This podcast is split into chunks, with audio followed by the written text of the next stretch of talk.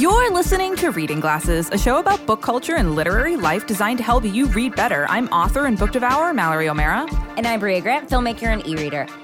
This episode, we're helping you get through that required reading. But first, What are you reading, Brea? I am reading a book called The Space Between Worlds by Micaiah Johnson. Sounds like a Um, Brea book. It really, truly is. I believe it is a um, debut novel, um, and it is about a um, a world in which uh, you can travel between different alternate versions of your world, but you can only go there if you are not alive on the other alternate version of your world. Oh, that's fucked up. Right. So if you try to go there, uh, then uh, in the space between worlds, the name of the book, uh, your body basically gets like broken in half. So you cannot go unless you are, have died there. So this this company that sends people between worlds has gone around looking for people who have lived very dangerous lives and have basically died in other alternate versions of their life. oh my god. So it's the people, the people who are very valuable to them are people who um who uh come who have uh terminal illnesses as children or uh, for the case of the main character just lived this really dangerous life. Uh, she lived in like um, an area that had a lot of poverty and a lot of crime and um, every version of her growing up on like 300 or something different planets or different versions had all died as children. And so she's Holy a shit. so like on the world she lives on she like you know didn't have a way to make a living and all, all of these kind of things. And then uh, this company like plucks her out and it's like hey you live this dangerous life you've lived this dangerous life. We think you're probably dead on other versions and so and she is dead. Um that's the premise of the book. The book is so much more complicated from there. Like i thought that was going to be the whole premise of the book but the book is actually more of like a crime heist book. Um and it's really really good. So- Space crimes. so it's like it's like well, there's not that much space. It's kind of like the space between Time worlds. crimes? Time crime. It is a bit of a time crime situation. It's a bit of um, it's a multiverse situation. It's a travel situation, and then it's basically like this main character, um, Cara, realizes that there's things going on with this company that are that are not on the up and up. Um, and maybe she has done some things that are not on the up and up. It's really fun. I've really enjoyed it. It's one I've really been looking forward to, and I feel like it's kind of the, a buzzy um, uh, sci-fi book this year. I think it already got optioned to be a uh, a TV show or a movie or something because it's like it's very epic and cool. Um, what are you reading, Mallory? Uh, so I am reading a book called The Scapegracers by Hannah Abigail Clarke, and it was pitched to me as The Craft but gay. Oh. And I was like, cool, sold. I don't need to know anything else. Yeah. Uh, I found out about it because friend of the show, Alex Brown, who is a reviewer from Tor.com, really liked it. So I was like, oh, well, if Alex likes it, I'm going to like it. And it's great so far. It's kind of like the inverse of The Craft, where the main character is this uh, girl, teenage girl named her, her nickname is Sideways, and she is this like gay, surly goth teen who's also a witch. And she has, doesn't have any friends, uh, but there's this popular group at school, and they hire her to do magic for their like epic teenage people party. And uh, they're People really party, unlike those other kinds of parties, cat parties. you know Or- those teens running around doing things uh but and she impresses them with her magic and they want to get in on it so they form this coven and suddenly she has friends and they're trying to find her a girlfriend. And it's like very sweet but also like really intense. There's like a lot of really intense it's like if you liked when we were magic by sarah gailey uh, or the craft this is a great book for you. It's a Ah. good it's and it's not scary. It's just a spooky book. So if it's like you know it's october i'm doing that thing where i only read horror and, and spooky things all month. If you're looking for something to read that's like you know october e but not scary. This is a great one. Uh, so that's the scapegracers by hannah abigail clarke. And mine is The Space Between Worlds by Micaiah Johnson. So, we want to take a moment to share some listener feedback. Helen wrote in I wanted to share a reading experience with you. My mother had a stroke several months ago, and this was a life changing event for both my parents and myself due to my mother's care needs. My mother improved steadily, but she continues to have physical, emotional, and mental challenges. I recently began reading out loud to her, and it has been an amazing experience for both of us. We are reading The Third Rainbow Girl right now. Thanks for the recommendation, Mallory. You're welcome, Helen. Great book. Uh, and it, it has been magical. My reading out loud to my mother has given us quiet, intimate time together like we have never had before. We talk about elements of the book with my father throughout the day, giving us new subjects for conversation. And it's engaged my mother's interest more than anything else she has been doing since the stroke. That is so nice. So sweet. What a great story. That's such a sweet story, and um, I love that idea to have uh, to have just like a nice quiet time together. It's yeah, so that's amazing. It's so cool to bond. Like, what a great uh, way to to heal and get better is to bond over a book. Although Helen is hardcore because bonding over a true crime book. Helen's mom is a badass. I love it. So we got a hot book tip from Nate. Wow, wow, Wow, oh, we haven't had a hot, Hot book, book tip in a while. hot book tip. And we're recording this in the morning, so it's a hot book tip in the morning. Hot book tip in the Mallory and morning Brea. with Mallory. and Brea. I'm too tired. Um, this is from Nate. Uh, Nate says, I use my e reader all the time, but after listening to the entire back catalog of the show, I realized that you never stumbled on my reader hack pop sockets. What? Put one of those bad boys in the back of your reader, and it's so much more comfy to hold. Oh, oh, oh! I didn't know what a pop socket was. It's one of those things you put on the back of your phone that you pop yeah, it's out. for people for tiny fingers that you like. I didn't know that's what they were called. Um, so put one of those bad boys on the back of your reader, and it is so much more comfy to hold. I don't use a case on mine, just a sleeve, but with the pop socket, I never drop it while reading and can use the reader in more positions and for longer. Oh, we're gonna have to test this hack. Yeah, we're gonna have to test this out. This is brilliant. This Yeah. is this is definitely a hot book tip. Definitely. And then Hannah wrote in with a wheelhouse, which is significant sibling relationship, which I. Do you think that means just like siblings that are very significant to each Yeah, other? Yeah, where it's like a brother There's- sister or a sister sister, like yeah, some sort of That they're sibling wicked close. situation. Yeah. And then life defining family, which do you think that's found family? Wow, I don't know. These are really interesting adjectives that Hannah is using, and I feel like Hannah knows what they mean. I think it's also just significant. That's what I think. Huh. Okay. Re- and then realistic, relatable couple pairings, uh, familiar locales, LA and Chicago for Hannah, our world but slightly weird slash off slash different, uh, quirky protagonist, and then media commentary. Ooh, I like media commentary. We don't get that one very often. Yeah, I think that's our the first one time we've ever got that in a wheelhouse. Uh, so you can always email us at readingglassespodcast at gmail.com. If you want a list of all the books we talk about on the show delivered to your inbox every month, you can sign up for our newsletter. There's a link in the show notes. Yeah, folks, if you want to sign up on the newsletter, just go in the show notes and it says newsletter. Click on that, put your email in it. If you email us, I'm just going to have to send you that link for you to put your email in. So just click it, and you'll get every month. Me and uh, Brea puts together this great l- newsletter of all the books we talk about, plus an extra recommendation. It is very worth your time. And then we have some uh, uh, several bookmarks So today. bookmarks. Fir- First off, really excited. Brea's movie, 12 Hour Shift, is finally out on VOD. We went to the premiere uh, this past weekend uh, to see it on. It was my first drive-in experience ever seeing Brea's movie. How did you feel about the drive-in experience? It was really fun. It was it was just like it was so interesting because like I could Brea, could you hear me laughing during the movie? No, Because I was like, I wonder because we're in separate cars. Yeah, but you're like far enough away. But it's just like the the setup was really interesting, and it was kind of fun to be able to like bring your own snacks and stuff. But folks, the movie is absolutely fucking fantastic. It is dark. It is brilliant. It is very very funny. It is just it's such it's great. It's a great October movie. It's not too scary if you are really afraid of horror movies. This is not a movie that's going to scare the shit out of you, but it will make you laugh. It will make you it it. it it's shockingly tender, which is what I keep telling people because, like, at the core of it, like, it's about.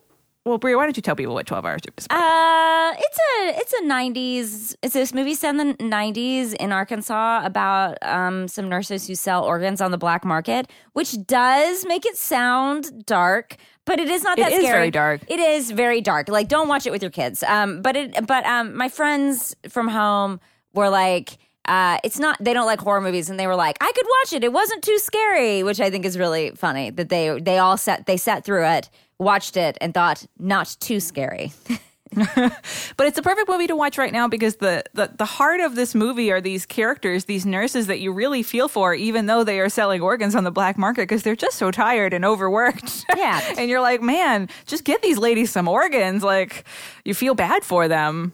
And anybody so who's like a fan of horror movies, Angela Bettis is in it, who was in the movie May, a movie I loved, and um, David Arquette is in it. And if you're a wrestling fan, Mick Foley is in it. So there's quite a few fun faces in there, and a bunch of cool newcomers. It looks gorgeous. The soundtrack's amazing. Brea expertly directed it. Everything is just wonderful. It's such a great movie. It's on, yeah, and it's on VOD right now. Just Google 12 hour shift watch, and there's all, I, you All the places. Get, we, all the places. Uh, and then next bookmark we have is the Drunken Book Club, which is coming, uh, happening the Sunday after this episode comes out. So it's going to be October 11th, 6 p.m. Pacific time. Me and Brea are getting drunk and doing a book club about the novel, the erotic novella "Being Neighborly" by Micah James.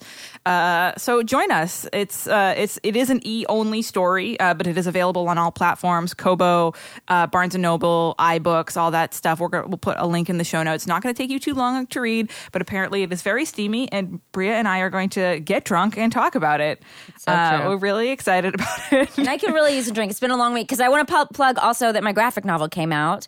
Um, oh gosh, yes. the Jeez. Glassers have been so supportive. It's been so nice because I'm very busy, but then I go and look and see, and people are like tagging me when they bought it or um, when they're ordering it and stuff like that. And that's been like incredibly sweet of y'all. Um, it actually comes out today, I think, the day that we're recording this. But so by the time you listen to it, it will be out. You can order My it. pre-order is on the way from bookshop.org. Yay! I haven't seen a physical copy yet, so I'm also curious what it looks like.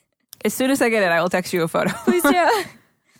Uh, and I think that's it. Oh, and final bookmark. We know what Sean is reading. we do know what Sean is reading. It's a book After actually many I want to read too.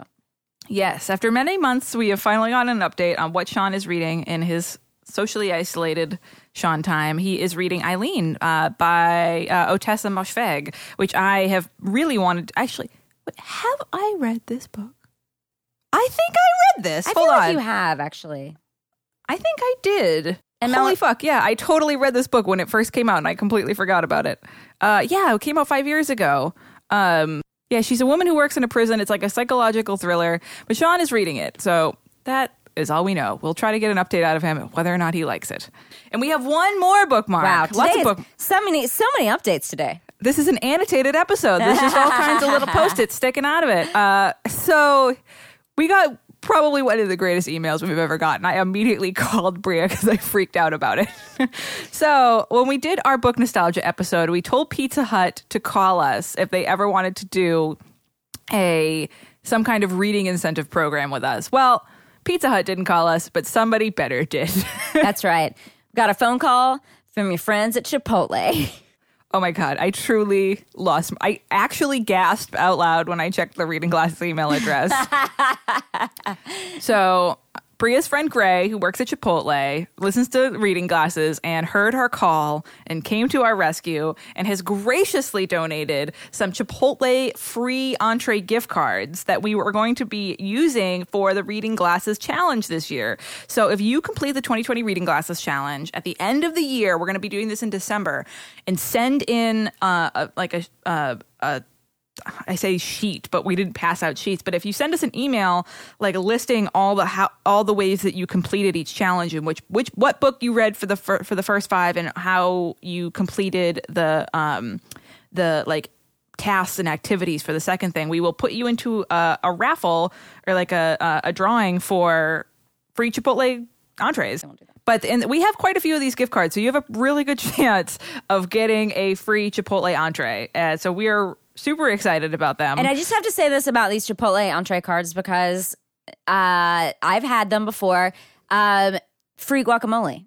You, you don't have Which to pay for the guac. the What two be- two of the best words besides free books or maybe free bourbon. free guac on these Chipotle gift cards? You're you're welcome to it when you when you order. Uh, with these gift cards, yeah, pretty amazing. So, finish that challenge, and you could get a Chipotle gift card. So we will be checking in on this again. This will be happening happening in December. We're, we're still a couple months away from the end of the year. Which holy shit, how is this year gone by? Insane. Uh, but yeah, so very exciting. Watch Brea's movie, buy Brea's book, read Being Neighborly by Micah James, and then join me and Brea at 6 p.m. on Sunday, October 11th, uh, 6 p.m. Pacific time. Everything's always in Pacific time for us because me and Brea live in Los Angeles. And then uh, keep doing your reading glasses challenge. You might get some free Chipotle. So before we talk about required reading, we're going to take a quick break. Macho Man to the top rope. The flying elbow. The cover. We've got a new champion. We're here with Macho Man Randy Savage after his big win to become the new world champion. What are you going to do now, Match? I'm gonna go listen to the newest episode of the Tights and Fights podcast. Oh, yeah. Tell us more about this podcast. It's the podcast of power, too sweet to be sour, funky like a monkey, woke discussions, man, and jokes about wrestlers' fashion choices, myself excluded. Yeah.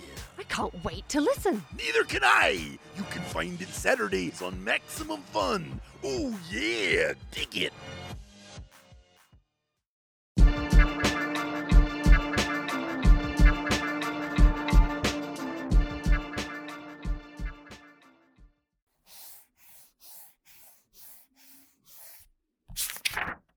This week, it's all about required reading. It's autumn. Lots of folks are back to hopefully virtual. I know a lot of folks are our our, our dear uh, friend of the show, Paul Tremblay, who is also a math teacher, is back to teaching real school. So folks all over the country are, are are back to school and having to read books or stories. Maybe you're in college, maybe you're in high school, maybe you're taking a class who knows what you're doing. But October and September are definitely the months of getting back to reading things that are required of you. And we usually tell people to dump books uh, that they don't want to read or they're pushing through. But in situations when you can't, we are here to help. Okay, Mallory, guess what I did? I went and What did you looked at actual schools' required reading lists this fall. And do you want to hear some? Because I thought this was really Yes. interesting. So for fourth graders at the Sunset Elementary, these are mostly um, uh, California schools. Um, you have Turtle in Paradise by Jennifer L. Holm, which I thought was cool, and Courage Under Fire, which I did not expect. I have not heard either heard of either one of these. I am deeply out of touch with today's youth. at a school called St. Mary's, um, uh, which there's a lot of those, but this is for their sixth grade summer reading. Um, included Code Girls by Liza Mundy. That's pretty cool. And Outrun the Moon by Stacey Lee, which I had never heard of, but I read the uh, the description and I was like, this sounds great. I love this required reading.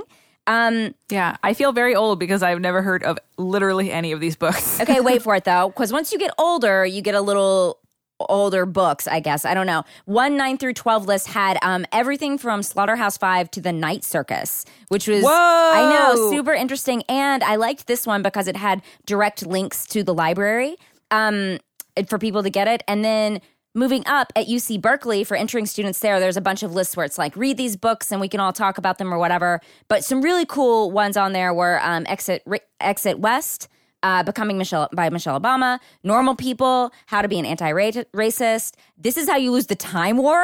I just thought it was like re- amazing. yeah, really cool. Um, uh, like somewhat. I mean, most of these are like you know you pick one or something. Um, but some of them were like Teachers are so cool. I know they're really keeping up with what's cool. Uh, it's kind of exciting. Yeah.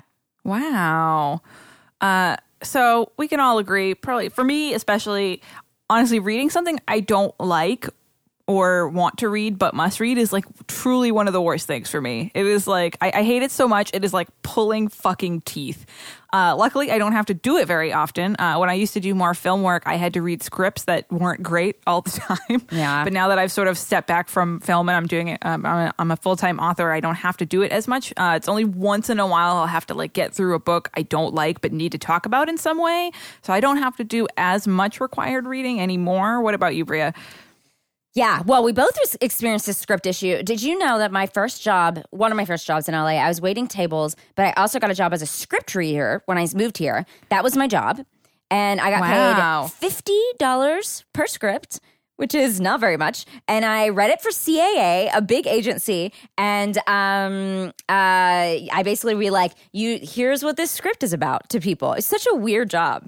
Totally That strange. is such. A, you're basically a human Wikipedia That's all- entry. yeah, it's super weird. And I would go and pick up physical scripts and then bring them back. It was crazy. Um, Were you um, like, this one sucks. This one's okay. Yes, this one actually, I did. I you, they wanted your opinion, which is so. I, I had no qualifications for that job. The qualification was that I had a master's degree, but like they didn't require that. That was just like what I told them when I went in. It was very strange. That's so wild. yeah. Um, and then I used to be a graduate student, so I had required reading all of the time. So I've done a lot of required reading in my life. Um, currently, I'm still required to read a lot of scripts, but not as often as I used to. I still read a lot of scripts for fun, um, but but I'm required to read less. Um, and I'm required to read things for our show. We both are, but luckily they're always really damn good. So we like we kind of it's required reading, but it never feels like a chore, which I like. Yeah, we've never had to. And the good thing is, it's our show. We run the show, Yeah. so we we don't like a book, we don't have to read it. We don't have to talk about it. We don't have to have the author on.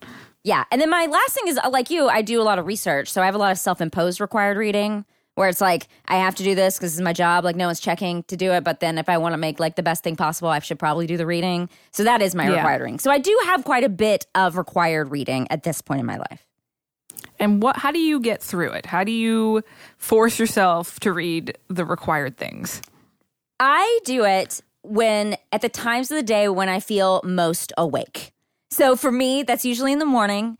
Um, if I try to do my, my required reading any time in my life, I've always had this problem in the afternoon. That's a killer. Like I'm never going to be able to get through that book because my brain has gone off. I I want to go take a nap. I want to veg out, and I cannot do it. So I always have to do it. The hardest thing that I need to do first thing in the morning. Um, I I do that. I mean, just like side note, a lot. I know we have a lot of writers on here. I also do a lot of. I do my writing in the morning because I know that's Yeah, the I can't write in the afternoon. Oh, It's- God. that's nap time. God, no, no way. Um, so lately, it's it's I've been having trouble cleaning my house, so sometimes I do that first thing in the morning.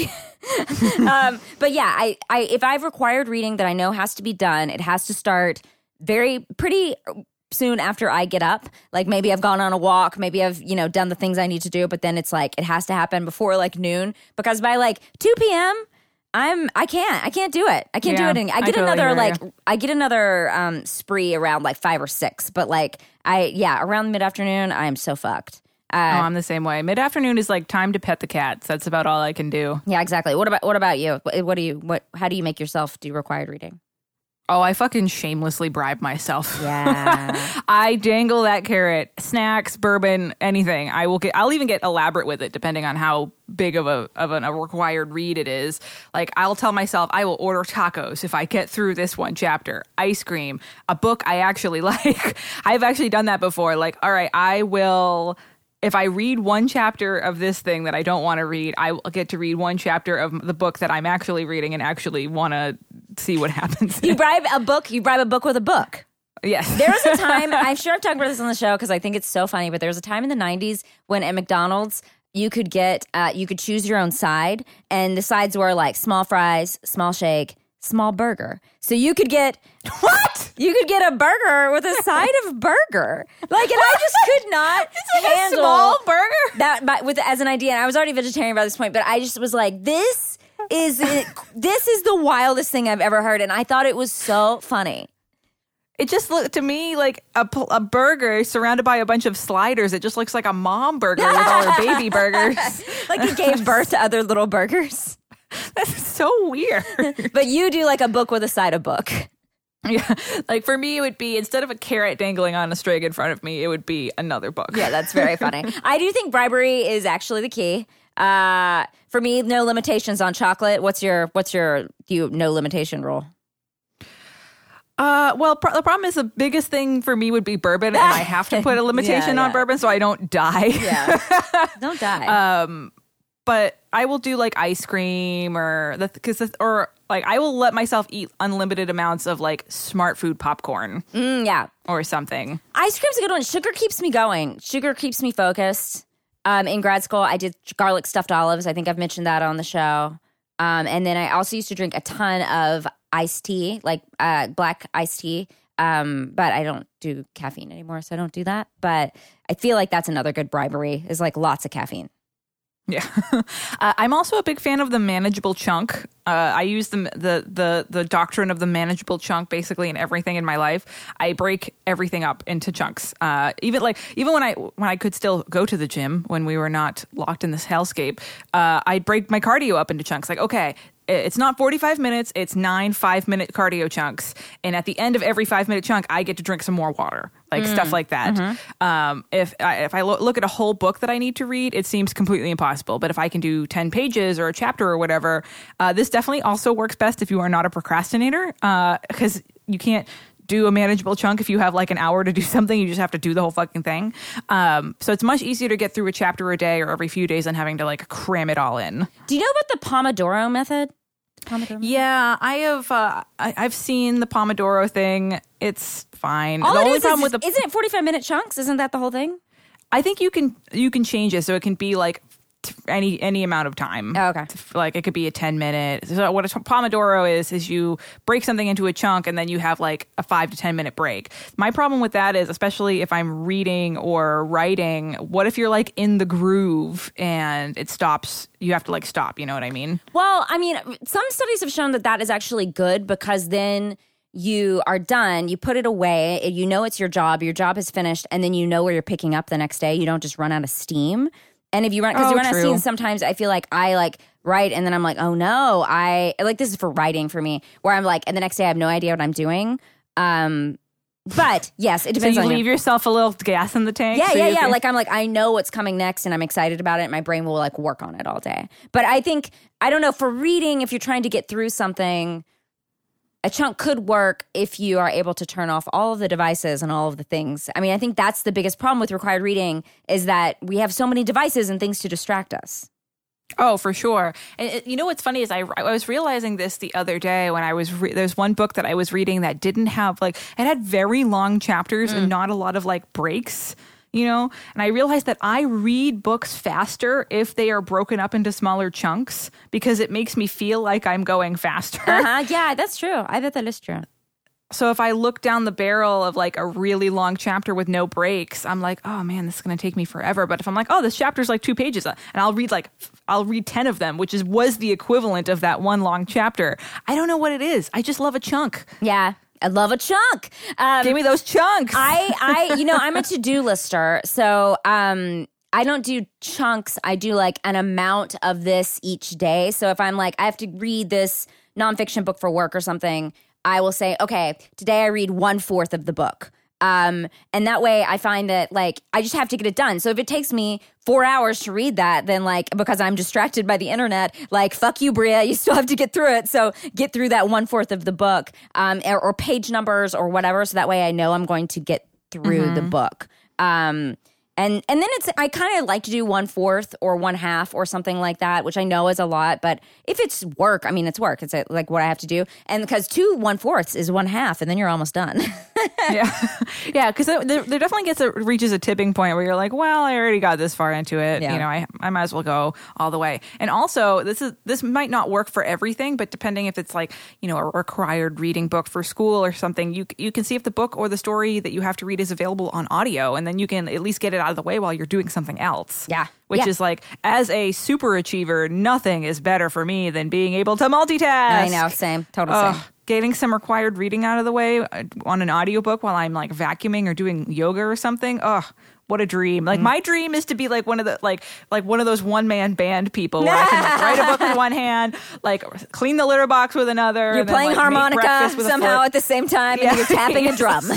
yes like i just love i am addicted to being productive and uh i so that stuff is is great for me i think that would be most helpful for like required reading lists for school because I know a lot of classics and, and stuff are available uh, on audio, like on YouTube or on um, uh, Libro FM, and um, uh, there's one LibriVox. That's Oh, it.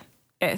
Li- a lot of classics are free. Not Libro FM, LibriVox. Um, if if you're a student and there's a short story or, or or a poem or something that you have to read and you're like can't focus on it, get find it for free on LibriVox and then like go for a walk or I don't know, eat some snacks or sit in the tub or something. yeah, love it. So you can send your thoughts to reading glasses podcast at gmail.com before we answer a recommendation request. We're going to take a quick break.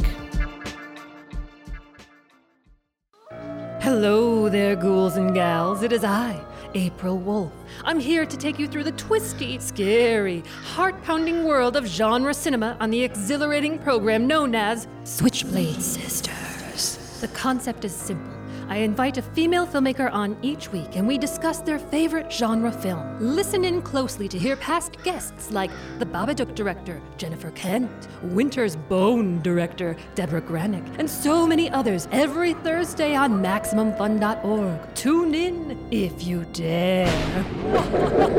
it's actually a very thought provoking show that deeply explores the craft and philosophy behind the filmmaking process while also examining film through the lens of the female gaze. So, like, you should listen. Switchblade Sisters.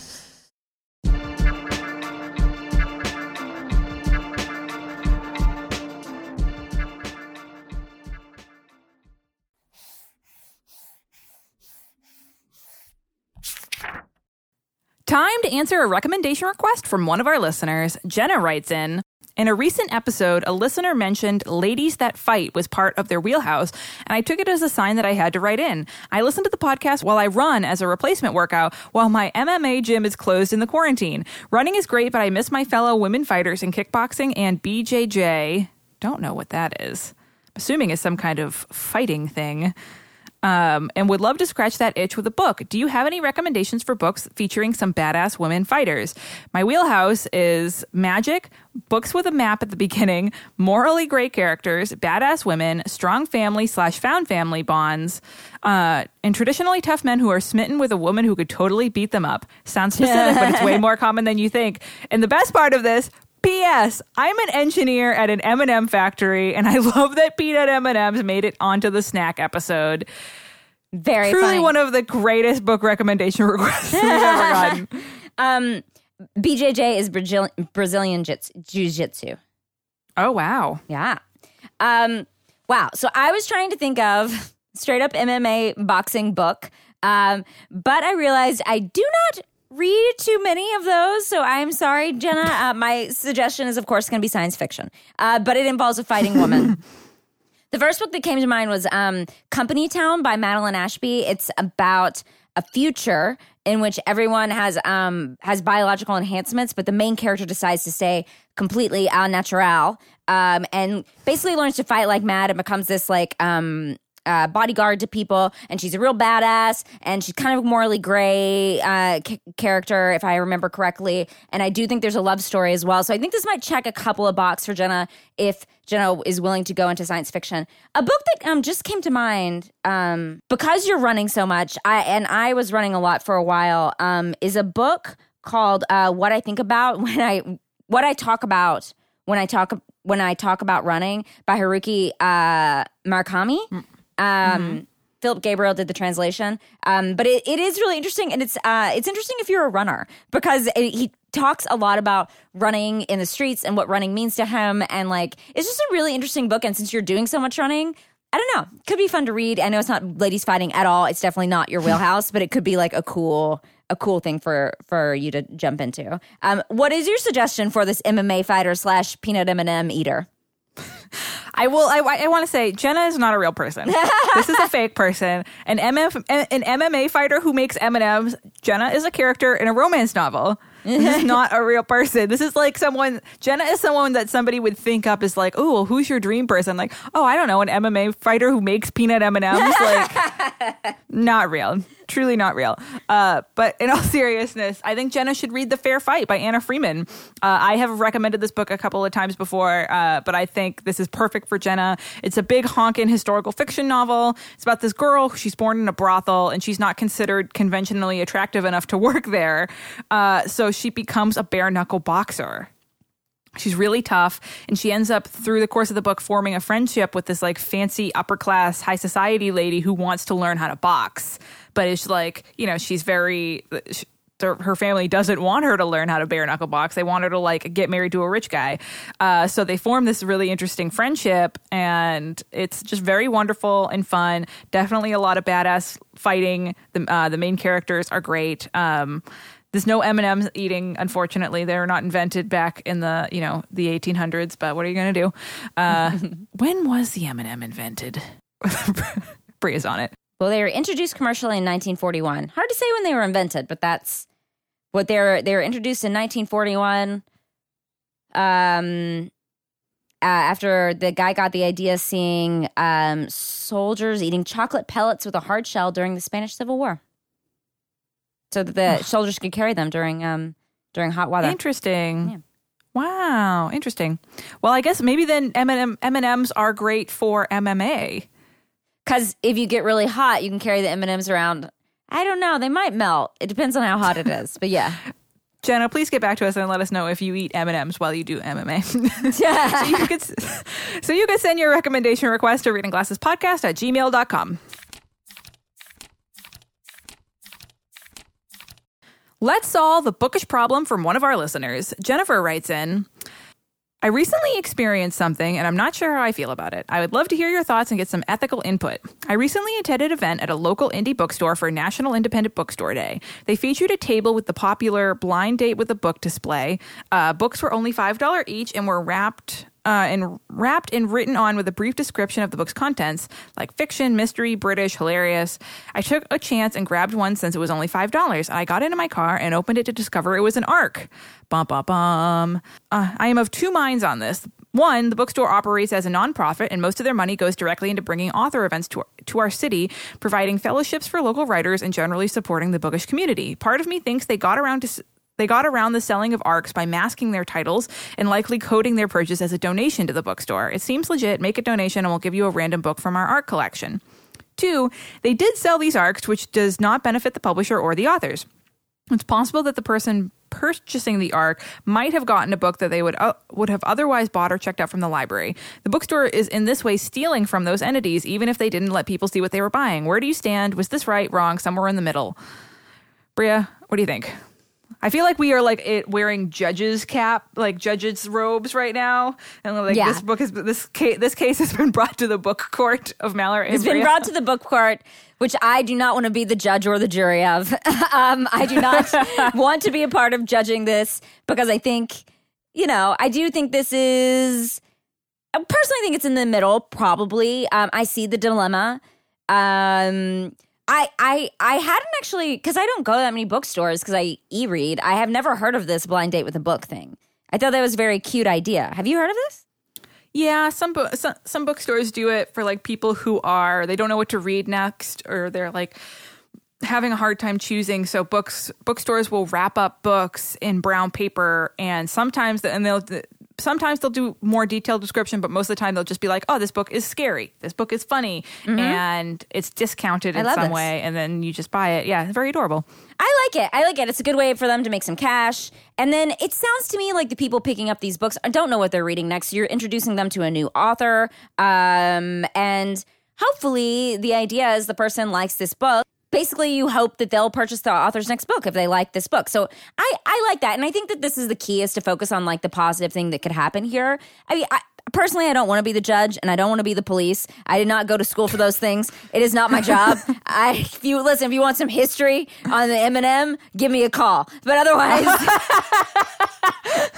Somebody somewhere in Brea's house there is a a, a, a with a little light next to it, and one night at 3 a.m. the light starts going off, and Brea goes, "Hello."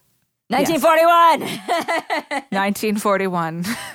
it was invented to help Spanish soldiers eat more chocolate. Um, but I understand Jennifer's dilemma here. I think that like the the focus here, from what I think, is that um, uh, Jennifer is really smart. Jennifer understands that this arc probably was not supposed to be sold, and this is probably the bookstore's way around it for them to make a little extra money, which they all kind of need right now. Um, but and and Jennifer is very educated on where her money goes. So I think um, if you like this book, consider sending that author like a little bit of cash. Join their Patreon, buy them a little Kofi coffee thingy, K O F I, that thing that people are doing, or I will never figure out how to pronounce that. yeah, I think it's coffee. But um, uh, or or as we talk about all the time, give it a good review. Uh, pre-order the next one. I money is important, but reviews and pre-orders are going to help them make their next book. So yes, while this is sort of like a strange like way to get around selling arcs, I also am like. Uh, uh, I understand this bookstore may have like a hundred arcs that are the same and they don't know what to do with them. I, I kind of like think that I know not everyone's going to agree with this, but I'm like, yeah, maybe someone would have bought that book otherwise, but I actually don't think they would have because they because they're picking up a random book. I, I don't think unless they already owned it. I, I just don't think they were heading to do that. They were heading to pick up a random book that was a surprise book because if they wanted to buy that book, they probably could have bought that book. You know, so I don't think it's hurting them. So I think like you know, you don't need to feel bad at all, Jennifer. That's what I'm saying. You're you're released of any book guilt, and I say give that that author a little get, bit of um a good a good review or a shout out on social media or something, so that author gets the may not get the money from the sale, but you know can get something else that maybe a person who would have bought the book may not be on Goodreads or something like that. Yeah, this is a this is wow, very murky, uh, mur- murky ethical spot. I feel like uh, we need our uh, Judge Judy gavels out. Um, so this one, this is a tough one uh, without knowing more information about the bookstore. Also, um, so d- is this a bookstore? Does it does it sell used books as a benefit to the local book community? Um, She Is says if it's, it's a nonprofit. It's a nonprofit. yeah, but I don't know if it's a if it's a used or new bookstore. Um, Oh, I see what you're saying. So if it's operating as a nonprofit, it, it might be okay, you know. But for a regular bookstore, that would definitely be a no-no. Uh, something I used to love, uh, but I don't. I haven't really been there in person in a long time.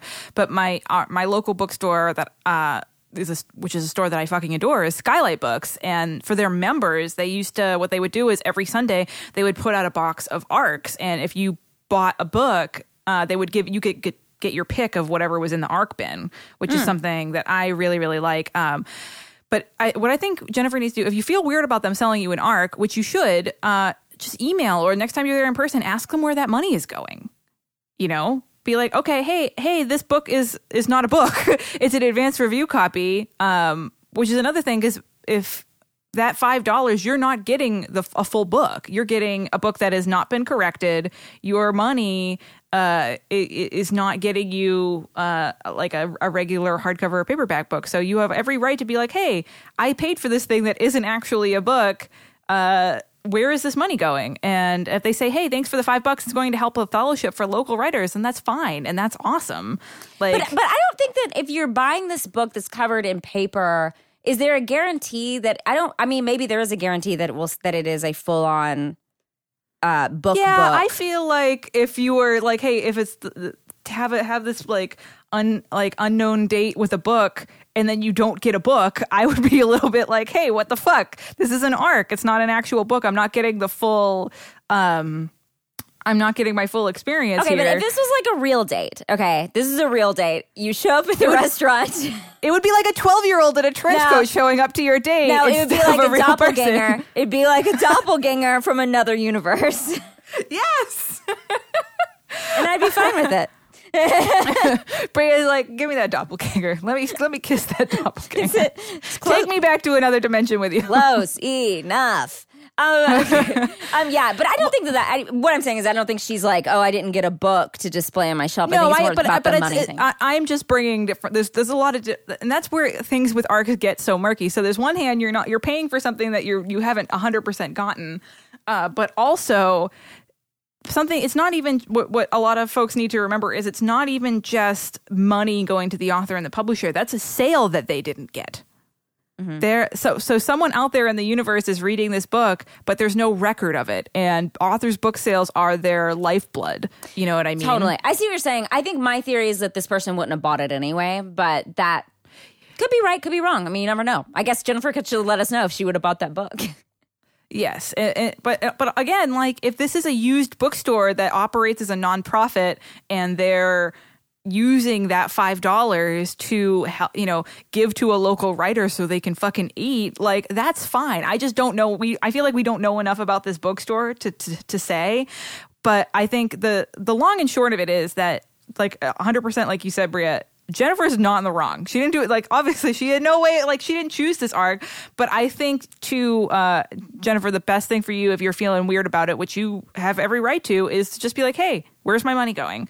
And if they tell you that it's just going to some great ch- charitable book thing, then that's fucking fine. or it's just like, like Jennifer understands, and I think like Jennifer can do what she can do to Yes. to to and obviously she supports this bookstore. She likes this bookstore. Like I, you don't have to throw this bookstore out with the bathwater. You know what i mean? That's my other argument Yes. that i'm like this was who knows too? It could have also been a mistake made by one of the employees who didn't know better. Like you never know. Yes. like that that's the other thing. And like they may not know that they're not supposed to sell arcs like this employee. And like you can be like hey an um, arc ended up in this book section and they could be like oh shit we didn't mean for that to happen you know Yeah, it might be a volunteer who doesn't know Totally. either way. Mm-hmm. And well, and the other the other thing about the new used thing is that if it was a used book in there, it wouldn't benefit an author anyways, even though it would have been an actual book. So again, without knowing how this bookstore operates, like there's so many ways that this could have, like you said, could have been a mistake, or there's just there's a lot of stuff going on. But the, the best way to figure out is fucking ask.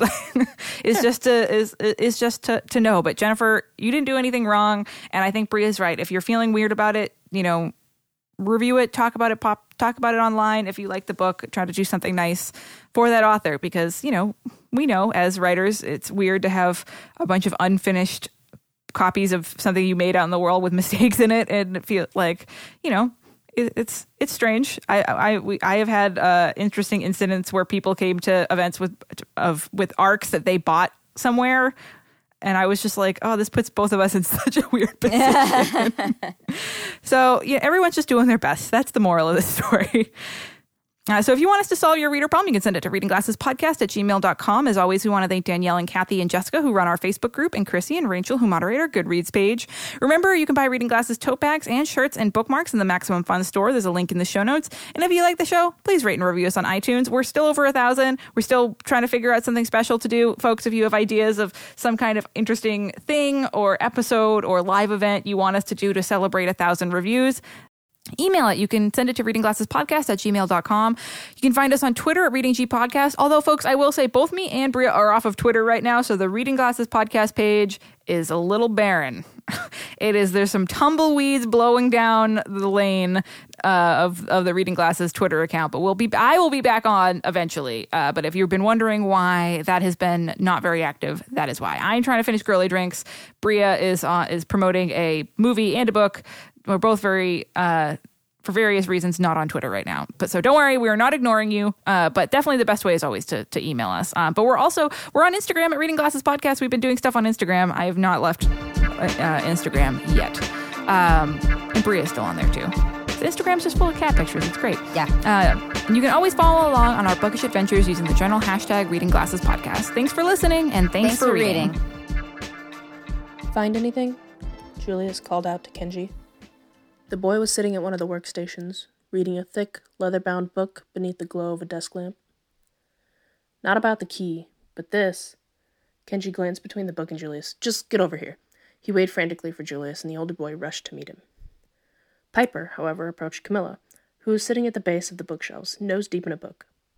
Several other tomes surrounded her. It was dangerous to interrupt any reader. Piper herself had once snapped at Atticus for interrupting her during the final pages of a novel, and Camilla probably had the tenacity of twenty readers combined. Piper proceeded with caution. From The Girl in the Witch's Garden by Aaron Bowman.